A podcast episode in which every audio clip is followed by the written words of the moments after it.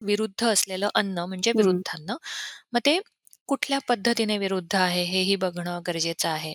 म्हणजे की समजा चुकीच्या प्रमाणात खाल्लं गेलं तर ते विरुद्धान्न आहे. चुकीच्या पदार्थांब बरोबर एकत्र करून खाल्ल्या गेलं तर ते विरुद्ध आहे.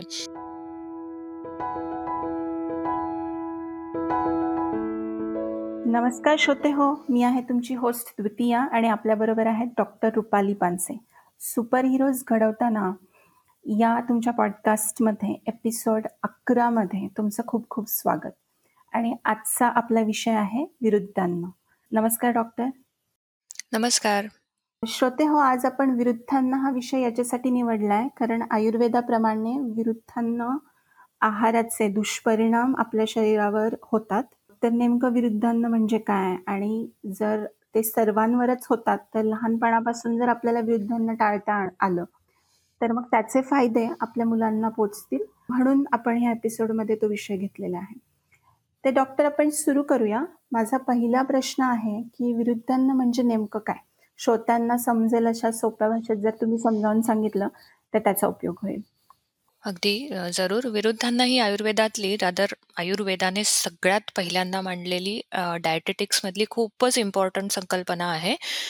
कारण की अ, फक्त एखाद्या पदार्थाचे गुणधर्म जाणून घेतले आणि त्याच्याने काय पोषण मिळतंय, असं जाणून घेतल्याने अ, डायटेटिक्स किंवा न्यूट्रिशनल सायन्स हे कंप्लीट नाही होत. परंतु प्रत्येक पदार्थ हा कसा सेवन केला पाहिजे, कसा खाल्ला पाहिजे किंवा कशा पद्धतीने खाता कामा नये, हा देखील एक डायटेटिक्सचा खूप अ, महत्त्वाचा अं, साइड असते डायटेटिक्सची, जी आयुर्वेदाने तंतोतंत सांभाळली आहे आणि विरुद्धांना किंवा इनकम्पॅटेबल फूड कॉम्बिनेशन ही एक खूप महत्त्वाची थिअरी पूर्ण जगाला आयुर्वेदाने दिलेली आहे. तर विरुद्धांना हा बेसिकली संस्कृत शब्द आहे, कारण आयुर्वेद अ, संस्कृतमध्ये सांगितल्या आहे त्यामुळे आणि अ, छान चपकल भाषेत तो सांगितला आहे, कारण की त्या टर्म्समध्ये त्याचं अ, कन्सेप्ट लक्षात येतं. विरुद्ध असलेलं अन्न म्हणजे हं. विरुद्धान्न. मग ते कुठल्या पद्धतीने विरुद्ध आहे हेही बघणं गरजेचं आहे. म्हणजे की समजा चुकीच्या प्रमाणात खाल्लं गेलं तर ते विरुद्धान्न आहे. चुकीच्या पदार्थांबरोबर एकत्र करून खाल्ल्या गेलं तर ते विरुद्ध आहे. चुकीच्या ऋतूमध्ये चुकीचा आहार घेतला तर तो विरुद्ध अन्न कॅटेगरीत आहे. चुकीच्या प्रकृतीच्या व्यक्तीने सुटेबल नसलेलं अन्न सेवन केलं तर तो देखील एक विरुद्धान्नाचा हं. प्रकार आहे. सो अ, केवळ शिकरण किंवा फ्रूट सॅलड म्हणजे विरुद्धान्न नाहीये. तर हा एक खूप वास्ट कन्सेप्ट विरुद्धान्नाची आहे. आज आपण अ, साध्या सोप्या भाषेत श्रोत्यांना सांगण्याचा प्रयत्न करूयात. पण मुळात लक्षात घ्या, की आपल्या शरीराला जे काही अ, सुटेबल नाहीये किंवा शरीरामध्ये गेल्यानंतर अशा प्रकारचं अन्न, की जे शरीरामध्ये विरुद्ध भाव निर्माण करणार आहेत, की जे आपल्या शरीराला फेव्हरेबल नाहीये, अशा प्रकारचं कुठलंही अन्न म्हणजे विरुद्धान्न आहे. बरं, बरं. अ, तुम्ही याची काही उदाहरणं द्याल का, जेणेकरून श्रोत्यांना सोपं जाईल समजायला? अगदी, नक्कीच देऊयात आपण. अ, सगळ्यात कॉमन उदाहरण जे अगदी प्रत्येकाच्या म्हणजे प्रत्येकाच्या तोंडावर असतं ते मिल्कशेक कायम आपण बरोबर, माझ्याही बोलण्यात बरोबर. आलेलं आहे. अ, त्याच्यानंतर अ, मिल्कशेक बरोबरच शिकरण हा एक खूपच अ, सगळ्यांना माहिती असलेला विरुद्धान्नाचा हं, हं. प्रकार आहे. पण त्याही पलीकडे जाऊन विरुद्धान्नाचे कन्सेप्ट समजून घेणं फार गरजेचं आहे आणि सायंटिफिक अ, जास्त खोलात न शिरता जर मला असं वाटतं श्रोत्यांना मी रोजच्या वापरण्यात चुका ज्या केल्या जातात अन्न सेवनाच्या बाबतीत, त्या जर समजून दिल्यात, तर त्यांना त्या पटकन बरोबर. रिलेट होतील. सो आपण लहान मुलांचा हा कार्यक्रम आहे, त्यामुळे युजुअली लहान मुलांच्या बाबतीत अ, इनकम्पॅटिबल फूड कॉम्बिनेशन्स काय हं, दिले जातात हं. हे बघूयात. तर जेव्हा मूल लहान हो. असतं की नाही, अ, आईच्या दुधावर पूर्ण असतात, तेव्हा अ, विरुद्धान्न फार कमी इंट्रोड्यूस केल्या जातात. लहान मुलांच्या बरोबर. अ, पोटामध्ये असं म्हणूयात आपण. पण जसं मूल मुलाचं दूध सुटतं आईचं आणि वरचं अन्न ते खाऊ लागतं. अ, समज की वरणाचं पाणी द्यायला सुरुवात केली आहे, भाताचं पाणी द्यायला सुरुवात केलेली आहे, पातळ हं, द्यायला सुरुवात केलेली आहे. तर असं समज की आपण हे नुकतंच इंट्रोड्यूस केलंय हं. लहान मुलामध्ये आणि अ, वाटीभर वरणाचं पाणी देतोय आपण. ते खाल्लं नाही बाळाने. आपलं समाधान झालं नाही, की अरे बाळाच्या पोटात काही गेलं नाहीये. मग लगेच थोडंसं केळ कुस्करून त्याच्यावर दिलं. चल केळ तरी खातोय हं, का बघूया. मग केळही खाल्लं नाही आणि हे सगळं पोटात असताना सी वरणाचं पाणी हं. पोटात आहे, कुस्करलेलं केळ पोटात आहे आणि मग आई विचार करते, की जाऊ दे आता थोडंसं माझं दूध तरी देऊया बाळाला. तर this is classic example of बरं. विरुद्धान्न. हेच अगदी थोडंसं बाळ मोठं झाल्यावर थोडासा वरण-भात खाल्लाय, बाळाला वरण-भात आवडत नाहीये. मग त्याच्यावर दुधाचा ग्लास दिला, की "चल दूध तरी पिऊन झोप तू, नाहीतर मग रात्री हं. परत उठशील." तर this is classic example of विरुद्धांना. हं. अजून बाळ थोडं मोठं झालंय असं समजूया आपण आता व्यवस्थित सॉलिड अन्न खायला लागलंय. तेव्हाही खूप प्रकारचे विरुद्धांना पोटामध्ये जाऊ शकतात.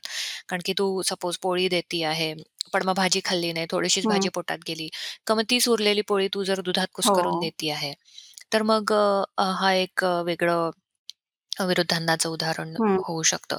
मेतकूट भात खाल्ला आहे, त्याच्यावर दूध दिल्या हं. गेलं आहे किंवा अ, यू नो खिचडी खाल्ली आहे, अ, मऊ पातळ केलेली खिचडी थोडंसंच खाल्लंय हो. बाळाने, अगदी त्याच्यामागे फिरून-फिरून पण त्याने पूर्ण नाही खाल्लंय किंवा झोपताना परत दुधाचा ग्लास दिला जाणं किंवा एखादं फळ दिलं जाणं, हे देखील विरुद्धांनाचा प्रकार आहे. अ, खीर आणि वेगवेगळे पदार्थ एकत्र केल्या जातात हं. बरेचदा. म्हणजे जेवण आणि खीर आहे किंवा जेवण आणि बासुंदी आहे, जेवण आणि दूध आहे. हे जर पाठोपाठ दिल्या गेलं, तर हे विरुद्धान्न आहे. जर मध्ये काही काळ असेल, 1 ते 2 तासाचा काळ असेल, तर ते विरुद्धान्न हं, नाही होणार. हं. त्याच्याने छान न्यूट्रिशन मिळेल. पण हे सगळं एकत्र दिलं गेलं, तर ते नक्की विरुद्धान्नाचा प्रकार होऊ शकतो. मग त्याच्यात वेगवेगळे अ, मिल्कशेकचे प्रकार पण आपण ॲड करू शकतो. स्मूदीज आहेत खूप साऱ्या ज्या अ, विरुद्धान्न कॅटेगरीत मोडतात. उदाहरणार्थ वेगवेगळ्या फळं, भाज्या, क्रीम, दही असं एकत्र केलेल्या काही स्मूदीज देखील अ, टॉडलर्सला देण्याचं इथे इथे खूप अ, हो, मी ऑब्झर्व्ह हो. केल्या या गोष्टी, की जसं आपण भाताची पेज देतो किंवा मऊ खिचडी देतो किंवा पोळी मिक्सरमधनं काढून अ, मऊ करून हो. देतो. तसं इथे सर्रास स्मूदीज दिल्या हं. जातात. आपल्याकडे पण हा ट्रेंड येतोय. मी अ, हो, ऐकिवात आहे हो. माझ्या. हं. सो हे टाळा मग, की तुम्ही कसं काय दही किंवा योगर्ट किंवा अ, वेगवेगळ्या भाज्या एकत्र करून देऊ शकतात. हे चुकीचं आहे. कारण प्रत्येक पदार्थाला स्वतःचे हं. गुणधर्म आहेत आणि ते त्या गुणधर्मानुसारच शरीरामध्ये कामं हं. करत असतात आणि विरुद्ध गुणधर्म असलेले पदार्थ जेव्हा हं. एकत्र येतात, उदाहरणार्थ केळ्याने कफ वाढतो, दह्याने देखील कफ वाढतो. मग जर केळ आणि दही एकत्र आलं, तर ते शरीरामध्ये खूपच कफ बरोबर. वाढवणार किंवा दूध हे मधुर रसप्रधान आहे, दूध हे थंड हं. आहे आणि त्याच्याबरोबर सपोज एखादा उष्ण पदार्थ खाल्ला गेला, स्पाइसेस आहेत किंवा करीज आहेत. हे खाल्ल्या गेल्या तर ना धड करीचं काम नीट होत, ना दुधाचं काम नीट होत. उलट हे दुधाचं जे केमिकल कॉम्बिनेशन केमिकल फॉर्मेशन आहे, ते पोटात जाऊन अजूनच बिघडतं. आणि मग आयुर्वेदामध्ये आम हा कन्सेप्ट आहे. असा असं विरुद्धान्न जर खाल्ल्या गेलं, तर शरीरामध्ये आम निर्मिती होते, जे मुख्यतः सगळ्याच रोगांचं कारण आहे. तर सगळ्यात आधी लक्षात ठेवा, की अ, दूध आणि हं. अ, नॉन-व्हेज हे कमी शेल्फ लाईफ असणारे अ, पदार्थ आहेत.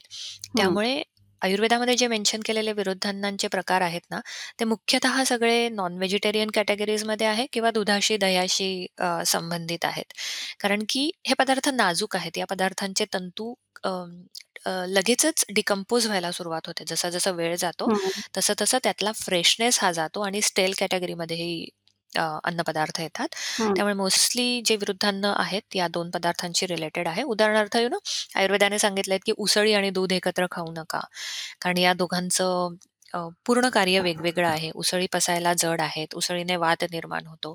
दूध देखील थोडंसं पचायला जड आहे, दुधाने देखील थोडासा वात निर्माण होतो. मग हे एकत्र खाल्ल्या गेलं, की हे विरुद्धान्न होऊ शकतं किंवा दूध आणि दुधाची व्यंजनं जी आहेत, ती नॉन व्हेजिटेरियन अ, फूडबरोबर कधीच खाऊ हं. नका. हे साधं लॉजिक आहे, यू नो द्वितीया. जर तू अ, खीर करती आहे, सपोज मी हे कायम उदाहरण हो. देते, की जर तू खीर बनवती आहे, तर त्याच्यात तू चवीपुरता लिंबाचं लोणचं टाकशील का गं नाही. भांड्यामध्ये? इट्स सो बरोबर, सिंपल लॉजिक. सायन्स आहे बरोबर. त्याच्यामागे, की हे 2 पदार्थ एकमेकांबरोबर जाऊच शकत नाही. बरोबर. बरोबर आहे. तशीच ही कॅटेगरी आहे, की कुठलंही नॉन व्हेजिटेरियन घे, फिश घे, अ, गोट घे, चिकन घे, त्याच्याबरोबर दूध किंवा पचायला अजून जड असलेले पदार्थ खाणं, हे विरुद्धान्न आहे किंवा अ, मॅरिनेशन्स जे आहेत, ते मोस्टली दह्यामध्ये केल्या हं. जातात. दह्या अ, दह्यामुळे काय होतं, की जे चिकनचे पीसेस आहेत किंवा गोट आहे किंवा हं. फिश जे आहे, ते अजून हं, टेंडर होतं. हं. पचायला हं. सोपं जातं. पण अ, ही तुला कुलिनरी हॅक आहे, असं हं. आपण म्हणू शकतो. पण ही हेल्दी हॅक नाहीये, हे कायम हं, लक्षात हं. ठेवावं. कारण की त्याच्याने कफ वाढतो बेसिकली.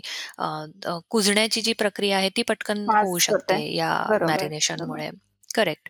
सो हे मॅरिनेशन टाळावं किंवा खूप ठिकाणी कच्च्या पपईमध्ये चिकन घोळवून ठेवतात. त्यामध्ये प्रचंड हीट तयार होते. कारण कच्ची पपई ही प्रचंड उष्ण असलेली आहे. बरं. इतकी उष्ण असते, की बरेचदा ती अबॉर्शन्स पण करू शकते, बापरे! राइट? हं. सो अशा कच्च्या पपईमध्ये हं. जर तुम्ही नियमितपणे हो. जर अ, एखादं अ, मांस अ, मॅरिनेट हं. करत असाल, तर लाँग टर्म इफेक्ट्स त्याचे तुम्हाला नक्कीच चुकीचे मिळणार. आहेत.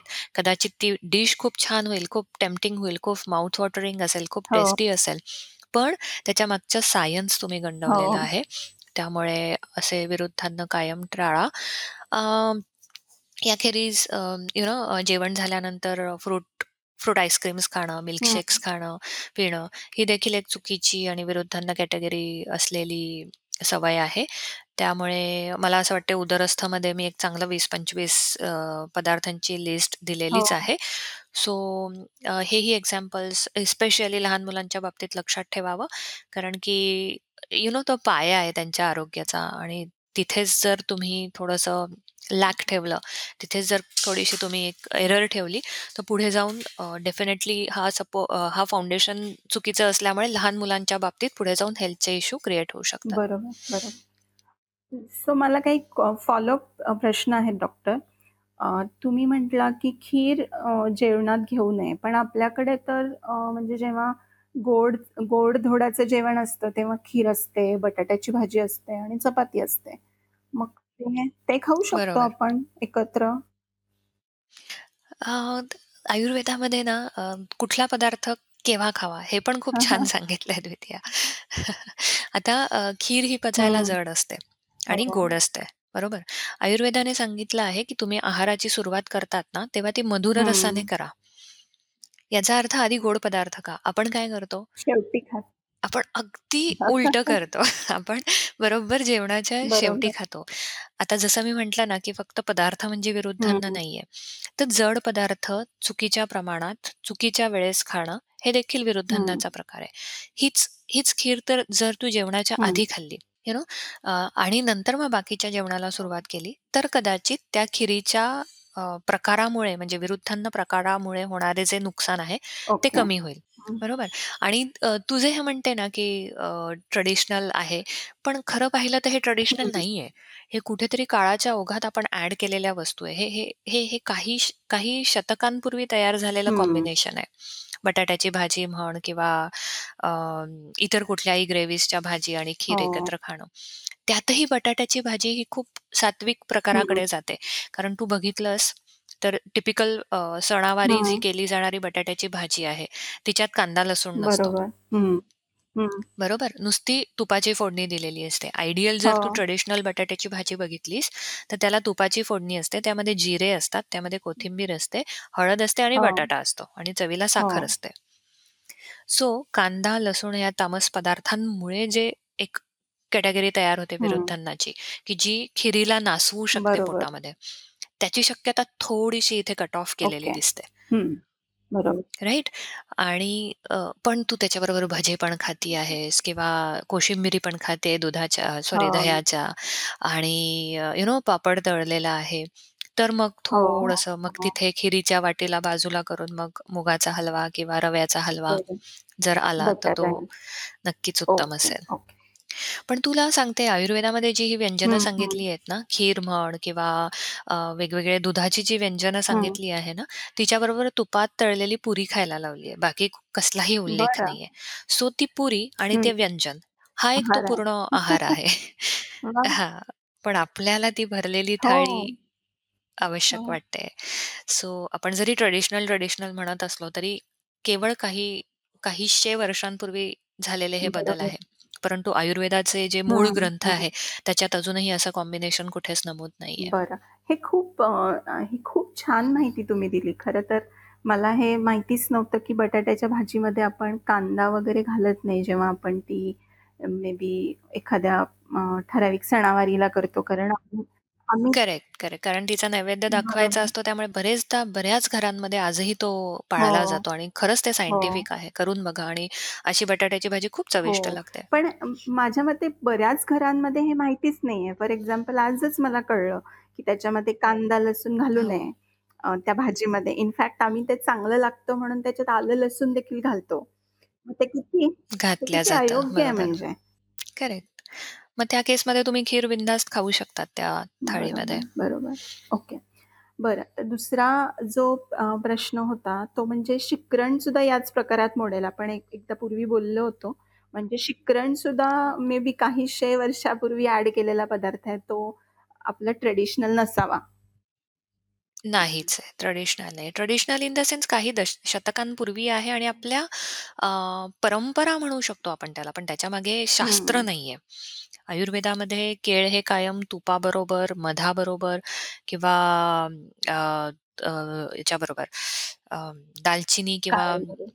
वेलची टाकूनच. खायला लावलेलं आहे. कधीच दुधाबरोबर उल्लेख नाही. इनफॅक्ट आयुर्वेदाने फार केळ प्रमोट पण हं, नाही केलंय. हं, आयुर्वेदाने सांगितलं आहे, की केळ हे केवळ मांसधातूपर्यंतच काम करतं. त्याच्यापुढे काम हं, नाही करत. रसधातू, रक्तधातू आणि मांसधातू. मांसधातू देखील नाही असं आयुर्वेदात हं, वर्णन आहे. सो खूप प्रमोट नाही केलंय केळ. जरी त्यातल्या न्यूट्रिशनल व्हॅल्यूज हं, खूप असल्या, तरी प्रमोट का नाही केलं त्याचं पण एक हं. कारण आहे. जर आयुर्वेदाने केळाची खूप तारीफ हो, केली असती, तर मग ते कसंही कोणाहीकडनं कुठल्याही प्रमाणात खाल्ल्या गेलं बरोबर. असतं. आयुर्वेदामध्ये स्पेसिफिकली मेन्शन आहे, की अ, ज्या व्यक्तीची प्रकृती कफ हं, नाही आहे, ज्या व्यकृत ज्या व्यक्तीची प्रकृती रादर ज्या व्यक्तीचा अग्नी उत्तम आहे, ज्या व्यक्तीची पचनशक्ती उत्तम आहे, जो शारीरिकदृष्ट्या उत्तम हं. सक्रिय आहे, अशा व्यक्तीला विरुद्धान्न ओके. ओके आहे. ओके आहे इन द सेन्स खा असं बरोबर. नाही. कदाचित हानी हं, कमी होईल, हं, असं सांगितलं आणि अगदी केळ्याच्या बाबतीत देखील तोच हं, उल्लेख आहे. हं. सो त्यामुळे प्रमोट केलं ओके, नाहीये. ओके. याचा अर्थ केळ वाईट. आहे असं नाही. होत. याचा अर्थ आपला अग्नी वाईट आहे, आपली खाण्याची पद्धत चुकीची आहे. बरं. म्हणजे थोडक्यात जर केळ खायचं असेल तर दुधाबरोबर नको. तुम्हाला खायचं असेल तर तूप, मध, दालचिनी आणि काळी मिरी चालेल का त्याच्याबरोबर?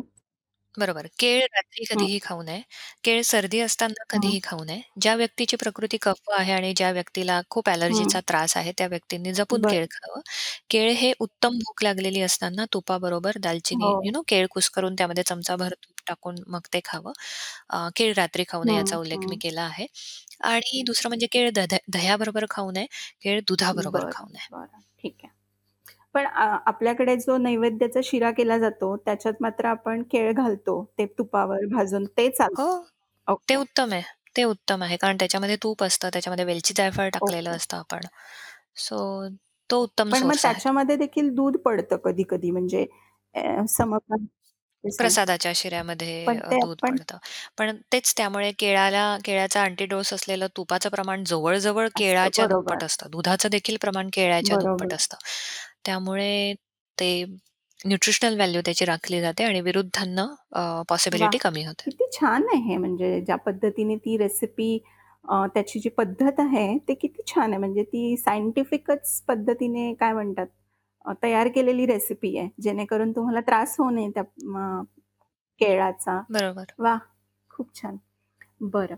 आता दही किंवा दूध आणि नॉन-व्हेज हे कॉम्बिनेशन सांगितलं तुम्ही. सो मला एक आपल्या. श्रोत्यांना आठवण करून द्यावीशी वाटते, की आपण जे कबाब्स वगैरे बनवतो किंवा आपण जे चिकनचे पीसेस बनवतो मॅरिनेट करून दह्यामध्ये, ते तर अतिशय वाईट आहे. मग त्याला अल्टरनेटिव्ह काय आहे डॉक्टर? जरूर. अ, कसं आहे वन्स इन अ व्हाईल म्हणजे यू नो 2-1 महिन्यातनं कधीतरी खाल्ल्या गेलं, तर कदाचित त्याचा त्रास खूप नाही होणार. होणार. म्हणजे तुमच्या मी काय अ, हे देते की छत्रीला छिद्र पडणार. पावसाळ्यात तुम्ही जी रक्षण करणारी छी हो, छत्री आहे, त्याला एक छोटंसं छिद्र ते कबाब खाल्ल्यावर हो. पडणारच आहे. पण अ, कायम जर या गोष्टी होत असतील, यू नो आउटिंग भरपूर आहे. घरी अगदी बिनधास्त छान अ, गृहिणीला किंवा घरातल्या व्यक्तीला कुकिंगचं खूपच आवड आहे आणि अशा गोष्टी केल्या जातायत. तर ह्याचा नक्कीच हं, नुकसान होईल. मग त्याला अल्टरनेटिव्ह हेल्दी असा आहे, की दह्याच्या ऐवजी आमसूल वापरा, चिंच वापरा, यू नो त्याच्यानंतर लिंबाचा रस वापरा, हळद वापरा, सुंठ पावडर वापरा. फार छान अ, हं, चव येते सुंठ हं, पावडरीने देखील. लसणाचा वापर हं. करा तुम्ही आणि त्यामध्ये हे सगळं मॅरिनेट करा. ओके. सो हे हे मॅरिनेशन खूप हं, हेल्दी आहे. हं. Okay, so okay. आणि अजून एक गोष्ट आता सर्रास सगळ्या घरांमध्ये म्हणजे अगदी मराठीच नाही सगळीकडेच मे बी ग्लोबलायझेशनमुळे पण डेझर्ट असतो आणि ज्यांना ज्या बायकांना स्वयंपाक करायची खूप आवड असते किंवा ज्यांच्याकडे ज्या गृहिणी आहेत त्या काही ना काहीतरी गोड पदार्थ करतातच जेवणाबरोबर. पण मग त्याच्यात दूध असेल किंवा ते विरुद्धांना कॅटेगरीत जात असेल, तर मग ते डेझर्ट रोज खाणं योग्य आहे का? किंवा मग त्याची वेळ बदलावी का? त्याच्याबद्दल तुम्ही काय सांगाल? डेझर्ट रोज खाणं ही अ, चुकीचीच अ, सवय आहे असं हं, म्हणेन मी. कारण रोज गोड पदार्थ खाणं ही म्हणजे तुम्ही कुठेतरी गुरु आहाराकडे जातायत, न हं, पचणाऱ्या आहाराकडे स्वतःच्या हं. शरीराला नेतायत. तर रोज डेझर्ट खाणं पहिली गोष्ट ही चुकीची. अ, हं. सवय आहे आणि त्यातही दुधाचे डेझर्ट्स जर खाल्ल्या जात असतील, एस्पेशली उन्हाळ्यामध्ये वगैरे या गोष्टी खूप हं. घडू शकतात, की जेवल्यानंतर लगेच थंड मँगो मिल्कशेक पिणं किंवा इतर कुठलातरी अ, आईस्क्रीम. हं. ज्यूस पिणं, आईस्क्रीम हो. खाणं किंवा थंड रबडी हं. खाणं, थंड कुल्फी खाणं, हे सगळे विरुद्धांनाचे हं. प्रकार आहेत आणि हे जरूर टाळावे. जर खायचे असेल, तर त्याच्यामध्ये कमीत कमी 45 ते 50 मिनिटांचं अंतर ठेवणं आयडियल ओके, आहे. ओके. आता मला तुम्ही बऱ्यापैकी सांगितलंय म्हणजे तुम्ही मला जनरल लॉजिक दिलं होतं, की विरुद्धांना म्हणजे तुम्ही जे उदाहरण दिलं होतं, की दुधामध्ये, खिरीमध्ये तुम्ही लिंबू नाही पिळणार, कारण ते खराब होईल. बरोबर. पण. एक ब्रॉड जर मला समजून घ्यायचं असेल, की दूध आणि आंबट हे मला समजू शकतं. पण दूध आणि नॉन-व्हेज बेसिकली का नाही विरुद्धांना? हा प्रश्न माझा होता. बरोबर. करेक्ट. आता तू नॉन-व्हेज जर बघितलं ना, तर नॉन-व्हेज तू ब्लांच कधीच नाही खात. त्याच्यासोबत स्पाइसेस इस हो. मस्ट. बरोबर. वेगवेगळे स्पाइसेस असतात, की ज्यांचे गुणधर्म असतात उष्ण, तिखट, कडू. हं, बरोबर. हे कुठेतरी अ, अग्नीला दीपन करणारे असतात किंवा त्या ते तो पदार्थ नीट पचवला जावा यासाठी आपण टाकलेले असतात नॉन-व्हेजमध्ये. आणि याउलट तू दुधाचे गुणधर्म बघितले ना, तर दूध हे शांत स्वभावाचं, हं, थंड असतं, अ, गोड हं, रसाचं असतं. पण पोटेन्शियल यातही असतं. जसं किचन स्पाइसेसमध्ये पोटेन्शियल आहे, तसंच दुधामध्येही त्याचे गुणधर्म पोटात गेल्या-गेल्या अ, मॅनिफेस्ट करण्याचं पोटेन्शियल आहे. आणि असे वेगवेगळे गुणधर्म असलेले पोटेन्शियल पदार्थ जेव्हा एकत्र येतात, तेव्हा पोट कन्फ्यूज होतं, की मी एक्झॅक्टली कुठले न्यूट्रिएंट्स ॲब्सॉर्ब करू आणि काय मॅनिफेस्ट करू हं, शरीरामध्ये. सो त्यामुळे हे या गोष्टी एकत्र येणं अ, एक टाळावं. दुधामध्ये देखील प्रोटीन्स आहेत, पण त्या प्रोटीनचा प्रकार हं, वेगळा असतो. मांसामध्ये देखील प्रोटीन आहे. त्या प्रोटीन्सचं केमिकल बॉन्डिंग म्हण हं, किंवा यू नो हं, मॉलिक्युलर फॉर्मेशन हं, वेगळं असतं. त्यामुळे मग कुठेतरी मेटाबॉलिझम तुमचं हं, कन्फ्यूज होतं आणि डायजेशन म्हण, ॲसिमिलेशन म्हण, ॲब्सॉर्प्शन म्हण, हे नीट होऊ हं. शकत नाही. बरं. राइट? अ, याचं तुला एक छान उदाहरण द्यायचं झालं, मला सोपं उदाहरण समजा द्यायचं झालं, अ, अक्षय कुमार घे. No Akshay Kumar is a हो, पोटेन्शियल एक्टर. बरोबर? अ, भरपूर इंटरफेअर करतो स्वतःच्या डायलॉग्समध्ये, स्वतःच्या सीनमध्ये, हो, यू नो बाकीच्यांचे सीन्स काटणं वगैरे, असा हो, फेमस आहे तो. दुसरा घे हो, आमिर खान. हाही प्रचंड पोटेन्शियल असलेला एक अ, हो. ॲक्टर आहे. ह्यालाही खूप पर्टिक्युलर लागतं सगळं. त्याचे सीन्स, त्याचे हं, डायलॉग, हं. त्याचं कॅरेक्टर आणि असे 2 एकत्र आणले तू एका मूव्हीमध्ये, तर डायरेक्टरची किती वाट लागेल. छान उदाहरण दिलं तुम्ही. तर तर हे हीच गोष्ट मेटाबॉलिझमची आपल्या पोटात हो, होते. बरोबर? आणि मी आधी सांगितलं तुला तसं दूध हे खूप नाजूक हो, पदार्थ. आहे. त्याचं शेल्फ लाईफ खूप कमी आहे. तसंच मांसाचं पण आहे. त्यामुळे अ, फटकन त्याचं केमिकल फॉर्म्युलेज बदलू शकतात आणि त्याचे बाय प्रॉडक्ट्स जे निघतात फॉर्म्युला हं, बदलताना, ते हार्मफुल असतात हं, शरीरामध्ये. सो आयुर्वेदामध्ये हे दोषांच्या बाबतीत सांगितलेलं आहे. हे मी थोडंसं अजून सोपं करून सांगितलं हं, श्रोत्यांना. जेणेकरून हं. लक्षात यावं. तसंच उसळी आणि अ, नॉन व्हेजिटेरियन एकत्र खाणे. उसळी या प्रचा पचायला बरोबर. प्रचंड जड आहेत. उसळी ह्या तुरट रसाच्या, कडू हं, रसाच्या असतात आणि याखेरीज अ, मांस हे मधुर अ, रसात्मक आहे, परंतु स्पाइसेस युक्त हं, आपण वापरतोय. त्यामुळे कुठेतरी ही गडबड होते. एकमेकांशी न पटणारे पदार्थ हं, एकत्र येतात, इंडायजेशन घडवतात, अनवॉन्टेड टॉक्सिन्स शरीरामध्ये हं, तयार करतात आणि ही सवय जर रोज होत असेल, आज हे खाल्लं, उद्या हं, ते खाल्लं, परवा अजून एक विरुद्धांना प्रकार खाल्ला, तर कुठेतरी फाउंडेशन जे आहे तुमच्या शरीराच्या इम्युनिटीचं ते वीक हं. होतंय. सो असा हा ओव्हरऑल इम्पॅक्ट असतो. बरं. डॉक्टर पुढच्या प्रश्नाकडे वळूया आपण. अ, थोडेसे लाँग टर्म इम्पॅक्ट्स काय-काय होऊ शकतात विरुद्धांना जर कायम असेल किंवा आपण दुर्लक्ष केलं या गोष्टींकडे? जरूर, तर जरूर, जरूर. यू नो विरुद्धांना कसं आहे, की आज खाल्लं आणि लगेच मला तो डिसीज झाला असं हं, नाही होत. जसं मी मगाशी म्हटलं ना, की अ, पावसाळ्यातल्या छत्रीला एक-एक हं, छोटं-छोटं छिद्र पडत जातं आणि मग धापकन ती छत्री हो. फाटते किंवा बोटीला छोटंसं छिद्र आहे, त्याचं काही आपल्याला बॉदर करण्याचं कारण. नाही वाटत. पण ते ते त्याचं काम नियमितपणे, प्रामाणिकपणे करत असतं. थोडं-थोडं पाणी आत आणत असतं आणि एक दिवस तुमची हं, नाव बुडते. अगदी हेच काम विरुद्धांना शरीरामध्ये करत असतं, की कदाचित तुम्हाला खाल्ल्यावर दुसऱ्या दिवशी काही जाणवणार नाही. मला तर काही हं, झालं नाही, असे बरेच हं, पेशंट्स म्हणतात. पण जेव्हा अ, तुमचं वय वाढतं, जेव्हा तुमची इम्युनिटी कुठेशी कमी होते, जेव्हा वेगळ्या काही कारणांमुळे शरीरामधला रोगप्रतिकारक क्षमता कमी होते, तेव्हा मग हे सगळे साचलेला बॅलन्स आहे ना हं, विरुद्धांनाचा, तो असा पटकन अ, हं, दिसतो. आयुर्वेदामध्ये विरुद्धांनांमुळे होणाऱ्या रोगांची इतकी भली मोठी यादी आहे द्वितीया, की तुला हं, आश्चर्य हं. वाटेल. म्हणजे अगदी ब्लाइंडनेस पासून बापरे! इन्फर्टिलिटीपर्यंत डिसीजेस हे कुठेतरी विरुद्धांनांशी जोडले असू शकतात आणि बरेचदा केसेस घेताना हिस्ट्री नीट डिग केली, की याचे रूट्स सापडतात. बरं. वेगवेगळे स्किन डिसीजेस घे, अ, पी-सी-ओ-डी सारखे मेटाबॉलिक हं, हं. डिसीजेस घे, ओबेसिटी घे. ते मागे मला वाटतं मेन्शन केलं होतं एका हं, हं. एपिसोडमध्ये इथल्या एका मुलाची हं, केस, हं. की एकाच हो. प्रकारचं अन्न खाल्ल्यामुळे त्याला हो, ब्लाइंडनेस हो. आला होता. यू नो तेव्हा मग पटतं, की किती ॲप्ट लिहिलेलं आहे बरोबर. आयुर्वेदामध्ये. किती सायंटिफिक प्रेडिक्ट केलेल्या आहेत या गोष्टी, की wrong choices of diet can lead to such severe diseases हं, इन बॉडी यू नो. त्यामध्ये बाधिर्य म्हणजे हं, बहिरेपणा आहे.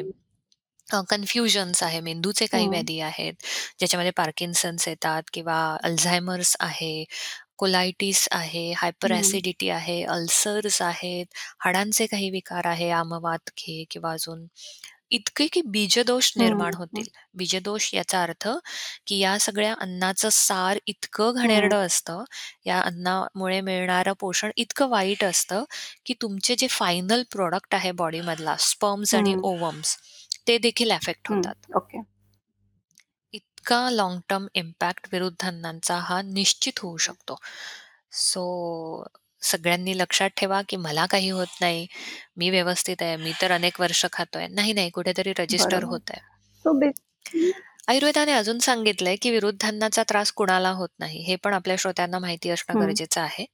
तर मी पटकन रिकॉल करते ते, की कोणाला त्रास होत नाही विरुद्धांनांचा. सगळ्यात आधी, की ज्याची इम्युनिटी ऑसम आहे, ज्याची इम्युनिटी खूपच हं, चांगली आहे, जो तरुण आहे, ज्याचा अग्नी चांगला आहे, म्हणजे काहीही दिलं तरी तो उत्तम हं, पचवू शकेल, ज्याचं शारीरिक श्रम करण्याची कपॅसिटी चांगली आहे आणि जो नियमित शारीरिक श्रम करतो किंवा व्यायाम हं, करतो, व्यायामाचं शरीर हं, ज्याचं आहे, त्याला विरुद्धांनांचा अ, जो त्रास आहे तो इतरांपेक्षा हं. कमी होतो.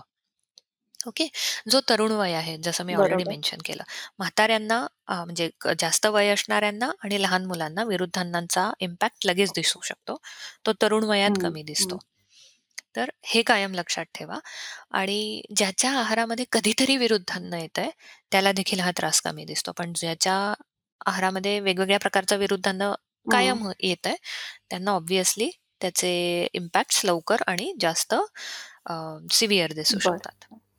डॉक्टर थोडक्यात म्हणजे माझं अंडरस्टँडिंग मी चेक करते तुमच्यासोबत आणि मला सांगा, की माझं अंडरस्टँडिंग बरोबर आहे की नाही. सो बेसिकली विरुद्धांनामुळं आपण जे काही पोटात घेतो, ते विरुद्ध स्वभावाचे किंवा गुणधर्माच्या असल्यामुळं पचनक्रिया कुठेतरी अ, गंडते आणि त्याच्यामुळं आपल्याला त्याच्यातली सगळी. मूल्य मिळत नाहीत, पोषण मूल्य मिळत नाही आणि म्हणून मग आपल्याला वेगवेगळे. आजार होतात. बरोबर ना? अगदी बरोबर, अगदी बरोबर. जसं आपण म्हणू ना, की चांगलं बी पेरलं, की त्याच्यातनं येणारी रोपं आणि फळं ही चांगली बरोबर. निघतील. जर निकस बी पेरलं, तर त्याच्यातनं येणारी रोपं आणि फळं ती निकस हं, निघणार. अगदी हेच आहे. म्हणजे आपण जो आहार देतोय रोज शरीराला, दॅट इज चांगलं किंवा वाईट हं, बी. हं. सो ओव्हरऑल सिस्टमपर्यंत काय पोहोचेल, ह्याचा हा एक लॉजिकल थिंकिंग आहे. अजून एक गोष्ट मला म्हणजे मला तर पटकन आठवली, कारण आता काय होतं, की सकाळी नाश्ता व्यवस्थित पाहिजे. म्हणजे हल्ली बऱ्याच जणांना असं असतं, की ते व्यायाम करतात, वेळेमध्ये ब्रेकफास्ट करतात आणि भरपूर चांगला ब्रेकफास्ट करतात. म्हणजे पोहे असतील, अंड असतील, दूध असेल, तर ते सगळं एकत्र घेणं पण मग ते एक प्रकारचं विरुद्धांनाच झालं ना, की म्हणजे एका वेळ हो, हो. ते एकत्र घेणं, त्याच्याबरोबर ज्यूस पिणं, दूध पिणं हे सगळं विरुद्धांना आहे आणि अजून एक गोष्ट द्वितीया महत्त्वाची आहे, की सुरुवातीला खाल्लेलं अन्न जर नीट पचलं नसेल आणि त्यानंतर दुसरं अन्न खाल्लं जात असेल, तर तोही एक हं. विरुद्धांनाचाच प्रकार आहे. आपण जी आहाराची हो, बाराखडी हो, बघितली ना एका हो. एपिसोडमध्ये, त्यातलेही मुद्दे याच अनुषंगाने हं, मांडलेले आहेत, की आधी पचलेलं अन्न अन्न अन्न पचलेलं नसेल आणि लगेच दुसरा हं. आहार घेतला, तर हा पण एक विरुद्धान्नाचा प्रकार आहे. हिवाळ्यामध्ये खूप थंड आणि वृक्ष आहार घेतला, तर हा पण एक विरुद्धान्नाचा प्रकार बरोबर, आहे. बरोबर. वातप्रकृतीच्या माणसाने खूप वातप्रकृतीचा आहार घेतला, तर तोही एक विरुद्धान्नाचाच प्रकार आहे. So it's not about combinations only or food बरोबर. Items. It's about food habits and food okay, etiquettes. Okay. So तुम्ही स्पेसिफिकली आता तुम्ही सांगितलं, की अ, वात असेल आणि तुम्ही खूप वृक्ष पदार्थ खात असाल, तर हा पण अ, प्रकार झाला. तर अशी काही उदाहरणं करेक्ट. द्या ना, जेणेकरून आपल्या श्रोत्यांना ते अजून चांगल्या पद्धतीने बिंबेल. म्हणजे जरूर, जरूर. आता अ, फॉर एक्झाम्पल वातप्रकृती तू म्हटले तेच उदाहरण हं, आपण घेऊया, की वातप्रकृतीचा मनुष्य जर कायम कोरडे पदार्थ खात असेल, तळलेले पदार्थ खात असेल, शिळे पदार्थ खात असेल, ब्रेड घे, अ, भजे घे, हं, वडा घे, समोसा घे, वेफर्स घे, चिवडा घे. त्याच्या आहारामध्ये जर चांगलं तेलाचं आणि तुपाचं प्रमाण नसेल, तर हा एक विरुद्धांनाचा हं, प्रकार झाला. कफ प्रकृतीचा माणूस कायम केळी हं, खातोय, दह्याचे पदार्थ खातोय, दुधाचे पदार्थ जास्त खातोय. तर हा देखील त्याच्या प्रकृतीच्या अनुषंगाने जरी चांगला आहार असला, तरी तो हं. प्रकृतीविरुद्ध आहार आहे. याला प्रकृतीविरुद्ध आहार बरोबर, म्हणतात. बरोबर. तर असे खूप कॅटेगरीज दिलेल्या आहे आयुर्वेदाने. संस्कार विरुद्ध म्हणजे अ, तू हं, बार्बेक्यूचं उदाहरण घेतलं. दॅट इज संस्कार विरुद्ध म्हणजे चुकीचं मॅरिनेशन हं, आपण हं, वापरतोय. सो हा संस्कार विरुद्ध हं, आहे. प्रकृती विरुद्ध आहे. त्याचा देश विरुद्ध आहे, की अ, एखादा अ, जिथे खूप पाऊस हं, जास्त हं, पडतो असा प्रदेश आहे, की जिथे खूप ओव्हरऑल ह्युमिडिटी जास्त आहे, पाऊस जास्त आहे, तिथे कफाचं आधिक्य हं, आयुर्वेदाने मानलेलं आहे. हं, तर अशा अ, जिओलॉजिकल किंवा यू नो अशा एन्व्हायर्नमेंटमध्ये राहत असणारा मनुष्य जर अणू अजून कफकारक पदार्थ हं. खात असेल, खूप दही खात असेल, खूप फर्मेंटेड इडली, डोसा खात असेल, तर हा देशविरुद्ध आहाराचा प्रकार बरोबर, झाला. बरोबर. सो ही एक खूप व्यापक हं, संकल्पना हं. आहे म्हणजे ॲब्सोल्युटली युनिक हो. संकल्पना आहे म्हणजे आयुर्वेदातली. ते पथ्याचं जे तुम्ही सांगता म्हणजे कुठल्याही वैद्याकडे आपण जेव्हा जातो तेव्हा ते पथ्याची एक यादी देतात, की तुमची प्रकृती बघून, आजार बघून त्याच्यामध्ये याचे. कुठेतरी हे रूल्स फॉलो केलेले दिसतात विरुद्धांना. अगदी, अगदी, अगदी. म्हणजे आता तुला सांगते, की अ, आज आजकाल म्हणजे हं, गेल्या हं. 1-दीड वर्षात मी जो ट्रेंड ऑब्झर्व्ह करते माझ्याकडे कन्सल्टेशन्स, टेलिफोनिक कन्सल्टेशन घे, ॲक्चुअल कन्सल्टेशन्स घे, तर असा खूप ट्रेंड वाढला आहे लोकांमध्ये, की मला माझा कस्टमाइज्ड डाएट द्या. त्यावेळेला मग मला या सगळ्या अ, यू नो थिअरीजचा खूप छान हो, उपयोग होतो, की ह्याचं प्रोफेशन हो. काय आहे? अ, ह्याची you know mental health profile काय आहे? फिजिकल हेल्थ प्रोफाइल काय आहे? याला काय डिसीजेस हं, आधी-आधी हं, होऊन गेलेले आहे? किंवा सध्याच्या याच्या डायट हॅबिट्स काय आहे? हा कुठल्या हं. प्रदेशात राहतो? मग ह्या सगळ्याचा अभ्यास करून मग तो कस्टमाइज्ड डायट देण्यामध्ये खूपच हो, खूपच आनंद हो. मिळतो. इंटरेस्टिंग वाटतंय खूपच तुमचा तुम्ही जे बोलताय ते. सो आणि पेशंट्स पण मग विचारतात, की "अरे एवढा एवढा खोलात जाऊन मी माझ्या शरीराबाबत कधीच बरोबर. विचार केला नव्हता, की मी ज्या ठिकाणी राहतो त्या ठिकाणाचा देखील माझ्या इम्युनिटीवर इतका परिणाम होऊ हो. शकतो." यू नो आता मी फ्लोरिडात राहते. फ्लोरिडाचं वातावरण हे अ, बॉस्टनचं. उदाहरण घे. खूप वेगळं आहे हो. इथलं. एकच देश जरी असला तरी खूप अ, फ्लोरिडा इज खूप हॉट आहे, हं. खूप ह्युमिड आहे. बॉस्टन खूप थंड आणि रुक्ष आहे. सो इथल्या पेशंटला देणारा जो काही हं. डायट आहे तो आणि बॉस्टनच्या पेशंट्सला देणाऱ्या डाएटमध्ये बराच फरक असतो. पदार्थ तेच असतात. बरोबर. पण यू नो कुकिंगची मेथड हो. म्हण किंवा त्याच्याबरोबर काय खाल, वेळा काय घ्या, हे सगळं चेंज होत बरोबर, राहतं. बरोबर. थँक यू हो, डॉक्टर. हो. आजच्या एपिसोडमध्ये बऱ्याच गोष्टी कळाल्या. अ, बरीच उदाहरणं पण खूप छान होती आणि मेन म्हणजे आपल्या श्रोत्यांसाठी विरुद्ध अन्न काय आहे आणि ते मुलांना विरुद्ध अन्नाची सवय लागू नये, जेणेकरून त्यांच्या आरोग्याचा पाया चांगला व्हावा. हा मेसेज खूप चांगला दिलात तुम्ही आजच्या एपिसोडमध्ये. त्याबद्दल तुमचे खूप खूप आभार. आणि मी श्रोत्यांना सांगू इच्छिते, की हा एपिसोड ऐकल्यानंतर तुमच्या मनामध्ये बरेचसे प्रश्न असतील. तर तुम्ही प्लीज आम्हाला कॉन्टॅक्ट करा. माझा ईमेल आयडी आणि फोन नंबर मी कमेंट सेक्शनमध्ये देत देत आहे पॉडकास्टमध्ये किंवा इव्हन यूट्यूब अ, च्या डिस्क्रिप्शन बॉक्समध्ये मी माझा कॉन्टॅक्ट नंबर दिलेला आहे. तर तुम्हाला काही प्रश्न असतील, तुम्हाला काही फीडबॅक असेल किंवा इतर काही विषय अ, विषयांवर आम्ही चर्चा करावी असं तुम्हाला जर वाटत असेल, तर नक्की आम्हाला कळवा. तुम्ही हा एपिसोड शेवटपर्यंत मन लावून ऐकला त्याबद्दल खूप खूप धन्यवाद.